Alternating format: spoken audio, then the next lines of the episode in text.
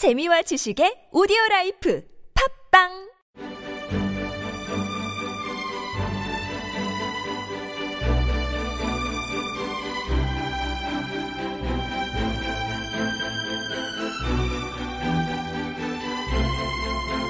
안녕하십니까 김성현의 시사돋보기 제7번째 시간 시작하겠습니다.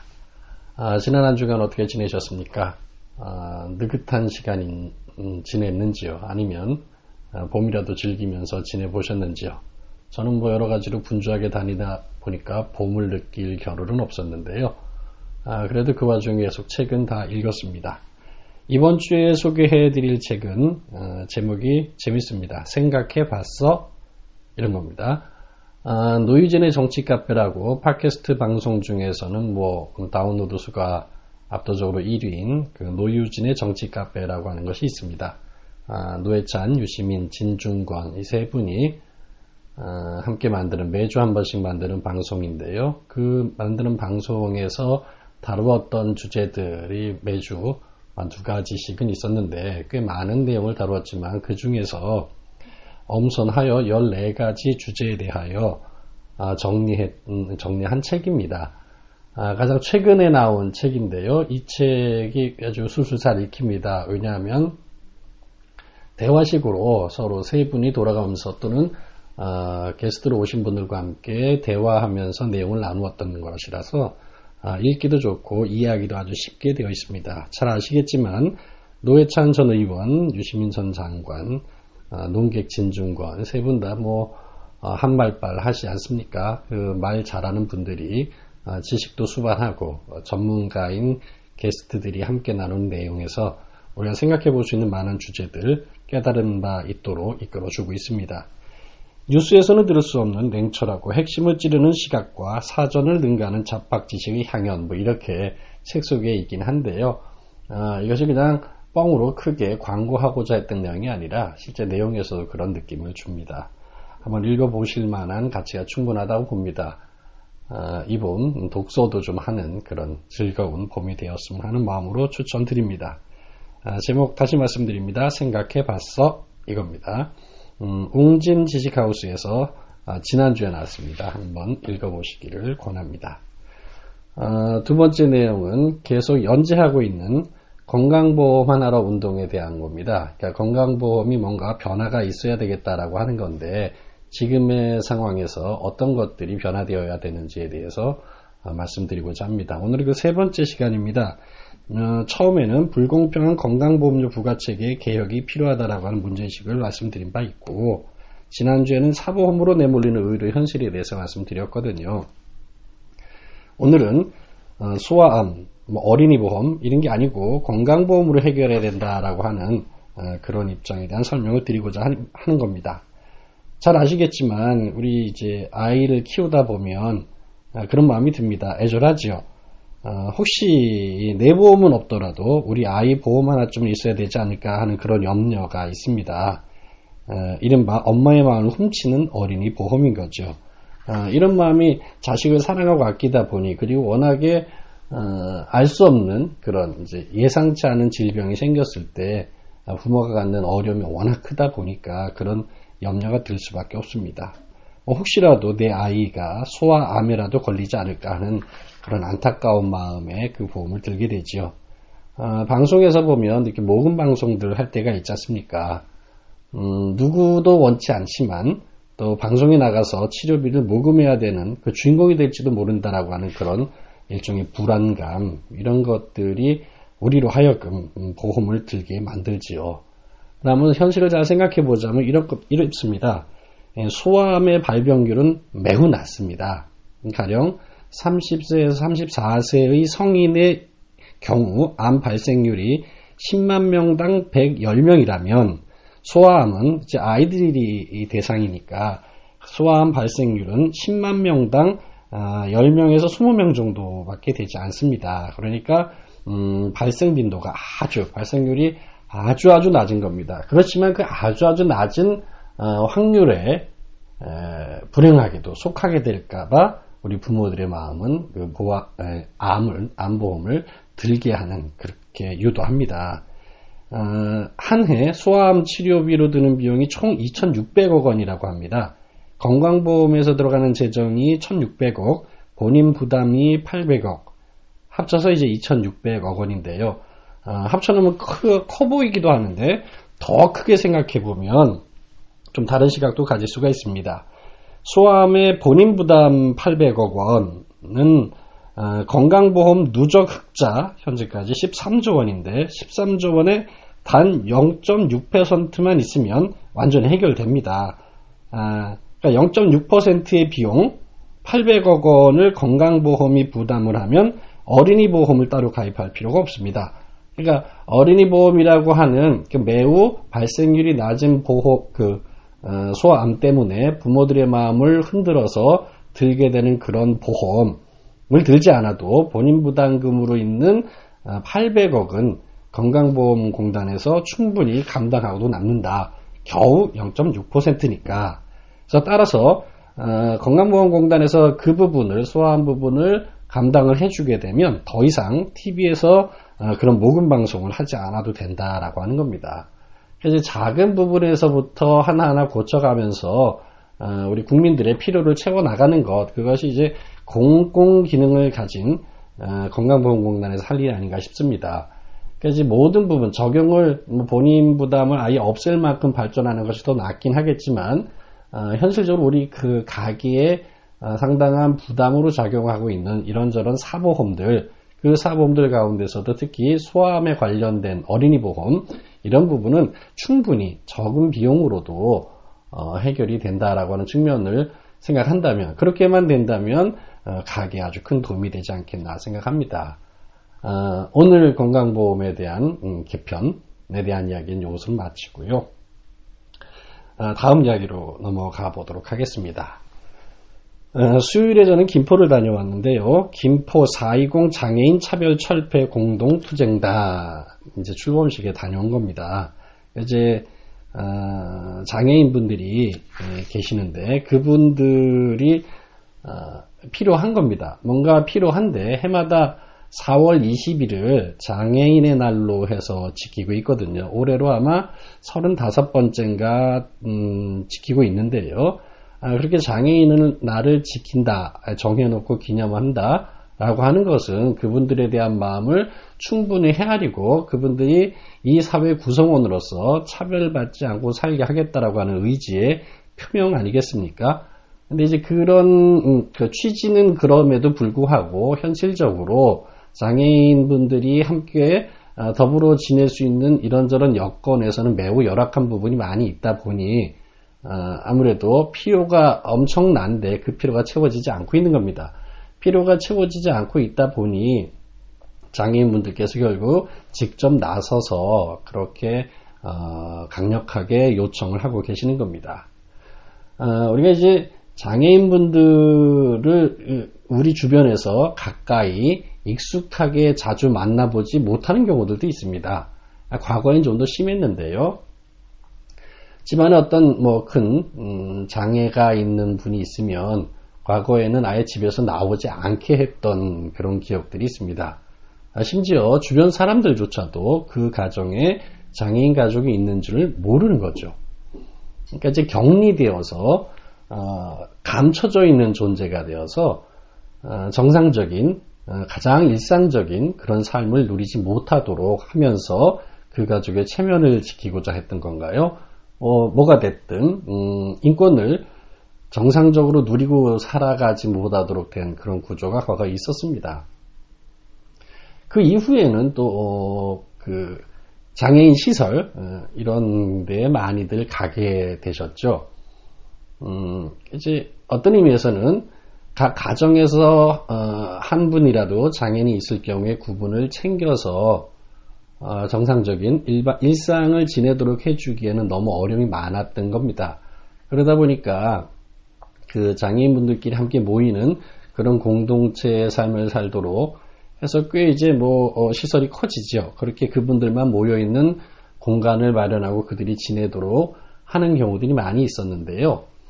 음, 과거에 집에서 격리되어서 숨겨져 있는 것보다는 나은지 모르겠으나 그 부분 역시 그분들이 일상적으로 이 세상에서 우리와 더불어 살지 못하도록 하는 한계가 있었습니다. 그래서 최근에는 이제 장애인 그룹홈이라고 하여 장애인들이 어, 일상으로 일, 어, 일상으로 일반으로 어, 나와서 각기 어, 생활을 하고자 하는 겁니다. 그런 쪽으로 방향이 상당히 많이 전환되어 있습니다. 그런데 과거에는 우리가 어, 장애인이 없어서 못 본 것이 아닌데 이제는 볼 수 있죠. 어, 일상으로 나오고 음, 평범한 그들의 삶이 이루어지도록 어, 그분들도 노력하시고 어, 각계에서 정부에서도 이런저런 시도와 노력들을 하고 있는 겁니다. 그런 취지는 방향은 공동으로 잡혀 있는데 현실적으로 그것이 그렇게 잘 이루어지고 있지는 않은 부분 아직 이제 어, 미미하다는 거죠. 좀 더 확대되고 그분이 더불어 우리와 사는데 불편하지 않도록 해야 되는데 그러려면 음, 그분들이 다니시는 뭐 어느 건물이든 길이든 이런데 뭐, 아, 뭐 울퉁불퉁해도 곤란하고 경사로가 없어도 곤란하고 집안에도 턱이 있으면 곤란하고 이런 여러 가지 그 장애를 갖지 않은 분들에게는 별로 문제가 되지 않는 그런 일들도 그분들에게 매우 큰 난관이 되기 때문에 음, 교통수단도 워낙에 어, 적단 말이죠. 그러니까 집에서 지내는데도 불편하니까 그런 어, 턱을 없애는 그런 공사도 해야 되고 관공서에 경사로 많이들 만들지 않습니까? 그러니 현재도 관공서마저도 아직 그 문턱이 높아서 또는 경사로가 없어서 장애인 이동할 방법이 전혀 없어서 가지 못하는 것들이 꽤 있습니다. 어, 점진적으로 나아지고 있는 건 분명한데 이게 너무 점진적이다 보니까 음, 급격하게 현격하게 많은 확대가 필요한데도 잘하지 못하는 겁니다. 그런 상황에 놓이다 보니 어, 기다리고 어, 기다리고 이렇게 지냈음에도 불구하고 빨리 안 된 겁니다. 안타까우니 그분들이 이제 투쟁이라고 하는 이름으로 나서서 적극적으로 요구하는 단계까지 이른 겁니다. 사실 어, 각자 우리 모두는 음, 어떤 부분들의 불편함, 어떤 부분들의 모자람들을 갖고 있지 않습니까? 모두가 갖고 있는 그런 불편과 어려움 또는 뭐 못 가지고 있는 부분들 불편도 있고 여러 가지 각기 다 다릅니다. 그러니까 각자 사람들은 차이가 있죠. 역량의 차이 뭐 이런 것들도 있긴 있는데 그렇다고 차별해야 될 이유는 없거든요. 음, 피부색으로 사람을 차별해도 안 되고 학력으로 차별해도 안 되고 성으로도 차별해도 안 되고 장애가 있건 없건 차별해도 안 되고 그러나 이제 더 불편하고 더 필요가 급한 쪽에 수요가 있다면 그 수요를 채우는 사회 정책적 노력들은 어, 이어져야 되는 것 아니겠습니까? 그런 면에서 이건 장애인의 문제만이 아니라 사회 각 모든 분야에서도 그런 부분에 대한 해결, 채워나감이 분명히 필요합니다. 이제 많이 기다리셨던 이 장애인분들께 적극 이제 투쟁의 단계까지 나갔다라고 하는 측면에서 우리 사회가 좀 더 빨리 이런 부분을 해결해 주지 못했음에 대하여 안타깝고 미안한 마음이 듭니다. 사실 은 정책 담당자들, 음, 지자체든 정부든 그 책임자들의 의지의 문제지 어, 정말 돈이 없거나 이런 것만은 아니라고 판단합니다. 왜냐하면 사실 어, 우선순위를 어디에 두느냐에 따라 어, 제한된 재원이지만 활용 가능한 부분이 많습니다. 전시성 또는 뭐 단체장의 이름이 드러나는 거뭐 이런 것들 다 빼고 나면 상당한 재원이 마련될 수 있는데도 그걸 잘 하지 않지 않습니까? 그런 것 때문에 안타까운 마음에 장애인분들이 나서시는 거죠. 이분들이 요구하는 것들이 매우 어렵고 복잡한 것들이냐? 꼭 그렇지는 않습니다. 이게 장애인 거주 시설들이 있다면 이제 그 시설에서 탈시설을 해서 장애인분들이 자립생활하는 것을 하고 싶은 겁니다. 그러면 자립생활을 하기 위해서는 처음에 준비 기간이 필요하지 않습니까? 그러니까 연습되지 않은, 않은 분들을 갑자기 뚝 떨어뜨려 놓고 자립해서 살아봐라 라고 한다고 해서 금방 되는 거 아니다 보니까 어, 떤 그런 음, 준비할 수 있는 공간, 시간도 필요한데 그에 대한 음, 재원이 또 필요한 것도 맞습니다. 그것은 이제 소비되고 없어지는 것이 아니라 그런 공간들을 마련하는 것들이 많이 있으면 이제 그곳에서 한 분 한 분 적응을 하고 또 어, 별도로 완전히 독립된 개인 생활이 가능한 그런 쪽으로 나아가는 거 아닙니까? 이런 재원을, 이 재원이 점점 많아져야 되고, 그런 시설이 많아져야만 우리 일상 속에, 어, 아주 익숙하게 바라보게 되고, 경험하게 되고, 만날 수 있고, 그래야 필요를 우리도 채워줄 수 있고, 이렇게 되지 않겠습니까? 우리 눈에 보이지 않도록 하는 것이 좋은 것이 아니라, 함께 지내야죠. 사실, 어, 약간 이제 몸이 불편하신 분들의 외형상 음, 어린아이들이 괜히 놀랄 때도 있다고 하지 않습니까? 그러나 그것은 눈에 익숙하게 보다 보면 불편이나 부담이 아닌 거예요. 사람들은 아예 어, 전혀 보지 않던 분들을 만나게 될 때 갖는 두려움이나 어려움이 있는 것이지 일상 안에서 우리는 조금씩 각기 다른 사람들이기 때문에 다른 모습들, 다른 경험들, 다른 재능들 이런 것들이 섞여야 된다고 저는 생각합니다. 그런 측면에서 보자면 장애인분들께서 요구하시는 것이 맞다 이겁니다. 그래서 당연히 어, 이루어야 한다라는 거죠. 사실 그, 교통 이동 수단에 대한 어려움도 많습니다. 뭐 이제 장애인분들이 불러서 오는 그런 뭐 교통 수단들도 있고 하지만 그것만을 가지고 지내기에는 장애인의 수가 많습니다. 그러다 보면 일반 어, 우리 버스들 중에 저상 버스 이런 것도 있지 않습니까? 그런 것들도 뭐 모든 버스를 그렇게 당장 할 수는 없다 하더라도 어, 그런 분들이 그런 차들이 점점 늘어야 되는 것이고 그래야만 일상적으로도 어, 그분들이 이동을 하며 사회에 참여가 가능하다 이겁니다. 그런 부분 당연히 필요하지 않겠습니까? 그런가 하면 음, 그런 여러 가지 어려움 때문에 교육을 많이 받지 못한 경우도 있으니까 아, 교육권도 채워질 수 있도록 해야 되는 부분이 분명히 있는 것이고 어, 그분들도 문화생활 해야죠. 할 수 있도록 배려하는 것 그런 것들이 우리 모두에게 서로 자연스럽게 생활 속에 있어야 된다라고 하는 겁니다. 근데 지금 이게 잘 되지 않다 보니 어, 자꾸 요구의 강도가 세지는 겁니다. 진작 좀 알아서 해주면 좋은데 서로 필요를 아니까. 그러나 문제는 음, 내가 경험하지 않고 내가 불편하지 않으면 다른 사람의 필요를 잘 모를 때가 있거든요. 그러다 보니 정작 장애 당사자분들의 요구가 무엇인지를 알고자 노력만 한다면 그 필요는 금방 파악할 수 있는 것이고 그 필요를 채워 나가는 것. 그러면 그분들에게만 좋은 것이 아니라 우리 사회가 성숙해지고 선진화되는데 분명하게 도움이 되는 것 아니겠습니까? 그런 것들을 해야 되기 때문에 이제 오늘 그분들이 강력히 요구하고자 하여 투쟁 뭐 투쟁단에서 출범식을 했는데요. 거기 가서 제가 아, 전 경기도당 위원장이라 경기도 전역을 많이 다니는데요. 그러면서 이제 연대사를 했습니다. 연대사를 하면서 그런 말씀을 드렸어요. 저는 이제 노무현 대통령이 말한 게 있습니다. 이제 만원 버스에 아침에 출근할 때 사람들 많이 타지 않습니까? 근데 이제 어느 정도 탔으니 자꾸 가자 이런 사람들도 있고 그런가 하면 불편하지만 우리가 저 안으로 더 들어가고 해서 더 많은 사람들이 타도록 아침에 이 버스를 놓치면 그 다음 그분들은 굉장히 또 많은 시간 허비하고 지각하고 나는 일이 생기지 않습니까? 불편해도 더 타도록 하자라고 하는 것 이게 이제 진보다라고 이제 노무현 대통령 말씀하신 바 있습니다. 좀 그렇게 공감합니다. 이 현 사회, 현 구조의 변화를 원치 않는 것이 보수거든요. 그냥 지키는 거예요. 현 체제를, 현 모양을. 그런데 거기서 뭔가 변화를 줘서 함께 불편하더라도 아, 다른 사람들까지 배려해 함께 그 필요를 채워 나가는 것, 더불어 지내는 것을 아, 바라는 사람들이 진보라면 이건 쉽게 정상적인 일상 안에서 이루어져야 될 진보라고 생각합니다. 그 진보가 어려운 것이 아니고 뭐 어느 동네 사람들이 말하듯 종북 뭐 이런 식으로 에, 몰아갈 것이 아니라 사실 생활 속에서 한 걸음 더 나아가는 것이 진보기 때문에 지금이 불편한 조건이라면 이것을 보수하는 차원에 지키는 것이 아니라 불편함을 극복하도록 함께 노력하는 게 이게 진보거든요.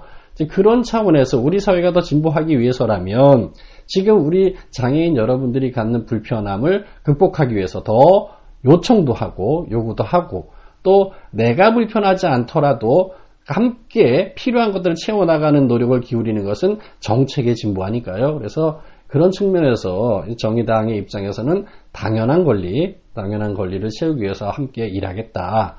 언제나 변함없이 동행하겠다라고 말씀을 드린 바가 있습니다. 정의당은 이제 당원이 되면 그런 게 있습니다. 1년에 의무적으로 2시간의 성평등 교육을 받고 2시간의 장애 평등 교육을 받습니다. 최소한 이 사회에 정의로운 삶을 원하고 정의로운 세상을 원하기 때문에 그런 마음을 가지고 정의의 당에 당원이 됐다고 하면 가장 기본적인 인식의 공유가 필요하다. 그래서 그에 대한 해마다 공부를 해서 우리가 눈, 음, 익히 아는 것 같지만 또 사실은 자세히 보면 잘 모르는 것들이 많지 않습니까? 그런 부분들에서 어, 좀 발전해 나가기 원해서 그런 교육을 합니다. 어, 거기 당연히 우리의 필요나 지향, 정의당의 지향이 보이겠지요. 그런 면에서 오늘 그 가서 연대사를 어, 말씀을 드리면서 생각해 본 내용들을 보자면 공감이 가고 필요하다고 저도 어, 이해를 합니다. 그래서 빨리 이루어졌으면 좋겠습니다.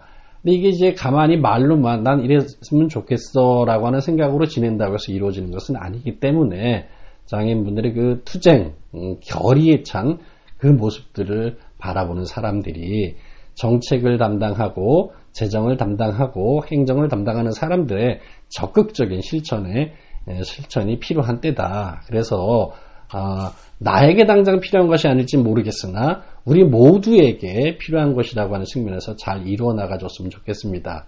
아, 광명에서도 뭐 김포에서도 다 그런 것들은 동일한 요구가 있고 동일한 어, 방향이므로 함께 그 부분을 해결해 나갈 수 있기를 아주 아주 간절히 바랍니다. 4월 20일 장애인의 날을 그냥 1년에 한 번 있는 날로 지내는 것이 아니라 매일매일이 더불어 사는 날이길, 더불어 사는 세상이길 원합니다. 오늘 김성현의 시사 돋보기 일곱 번째 시간 마무리하면서 어, 속보로 나와 있었던 내용 잠깐 소개해드리고 정리하도록 하겠습니다. 어, 제가 지금 그 시사 돋보기에서 전에 말씀드렸던 거 음, 세월호를 인양해라 라고 하는 요구가 있는데 어, 정부 당국자가 그걸 빨리 하지 않고 또는 어, 보수적인 지역에서 보수인 사람들이 그 돈 많이 든 걸 뭐하냐 뭐 이렇게 얘기하는 사람들이 있어서 안타깝다.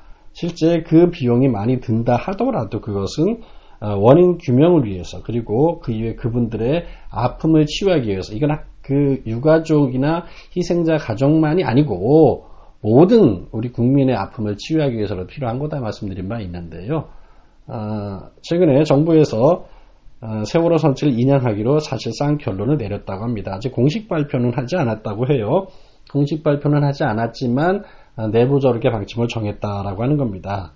그러니까 세월호 선체 처리 기술 검토 테스크포스에서는 연구 끝에 인양이 기술적으로 가능하다 이런 결론을 내렸기 때문에 이제 그걸 추진하겠다는 겁니다. 다만 그 내용을 발표하는 것이 언제일지는 잘 모르겠습니다. 왜냐하면 선거에 이제 4월 보궐선거가 있지 않습니까? 아, 선거 이용하는 것으로 오해받을지 모르기 때문에 그 말을 조정하겠다라고 이렇게 하는데 아직도 저는 이제 조심스럽고 의심스럽기도 합니다. 어, 그 TF에서 내린 정리는 1200원, 1200억 원 정도의 비용이 들고 인양 기간이 1년 이상 걸릴 거라고 예상하는데요. 이 발표를 결정했다면 서둘러 빨리 하는 것이 중요하지. 어, 그 선거 이용하는 만해라고 하는 그 논란이 두려워서 미룬다라는 것은 약간의 의구심, 의구심을 주는 그런 부분입니다.